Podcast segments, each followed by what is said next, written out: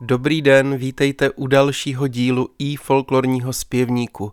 Právě dnes, 21. ledna, uplynulo rovných 160 let od úmrtí ikonické spisovatelky z doby takzvaného národního obrození, slovy básníka Františka Halase, naší paní Boženy Němcové. Kromě jejího nespochybnitelného vkladu do dějin české literatury je oceňován i Němcové příspěvek k českému národopisu, zejména pokud jde o takzvané národopisné a cestopisné obrázky z Čech, ve kterých se na základě vlastního pozorování věnovala zejména Chocku.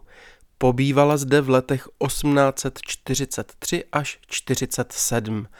Obrazy z okolí Domažlického, uveřejněné v časopisu Květy, selská svatba v okolí Domažlickém v České včele, dětské hry v kalendáři učitelském, stejně jako řada dopisů Boženy Němcové jejím přátelům, jsou ceným svědectvím o regionální lidové kultuře první poloviny 19. století a už v její době byly velkým povzbuzením pro systematický sběr českého folkloru. Milí přátelé, z bohatství chodských lidových písní, schromážděných vedle Němcové, zejména Jindřichem Šimonem Bárem, Ludvíkem Kubou, Čeňkem Holasem, Františkem Hruškou a Jindřichem Jindřichem, jsem ze sbírky posledně jmenovaného pro vás dnes vybral pěknou milostnou píseň Huž se ta travička pěkně zelená v podání pěveckého dua sester Kuželkových s Klenčí pod Čerchovem. Zpívají tedy Marie Frejová a Jana Hojdová v hudební úpravě Vladimíra Bajera na nahrávce z roku 1973 hraje Konrádyho dudácká muzika. Tak příjemný poslech.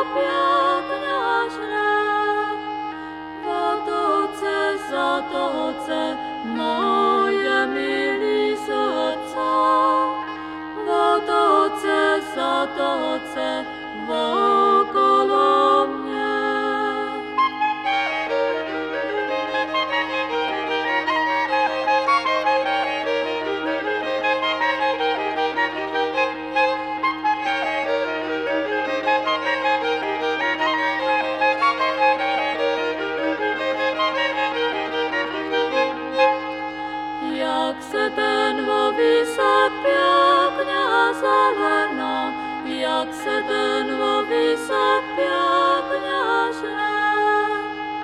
Votoce, satoce, ach mi zlatý srdce.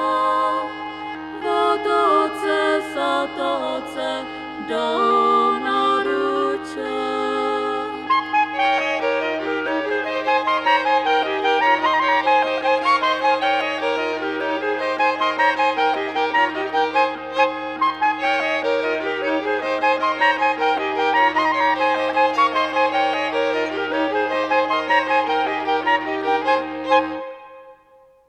Dozněla milostná píseň z zpívali Marie Frejová a Jana Hojdová, hrála Konrádyho dudácká muzika.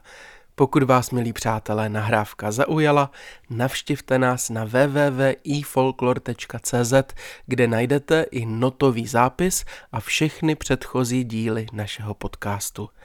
Málo která literární osobnost zanechala na Domažlicku tak hlubokou stopu jako Božena Němcová, jejíž jubileum jsme si dnes připomněli. Zavítáte-li do kraje pod Čerchovem, určitě neminete řadu památek spisovatelčina pobytu. V každém případě ale stojí za to se seznámit s jejím svědectvím o Chocku a jeho obyvatelích. Pěkný den a hodně čtenářských, hudebních i jiných zážitků vám přeje Zdeněk Vejvoda.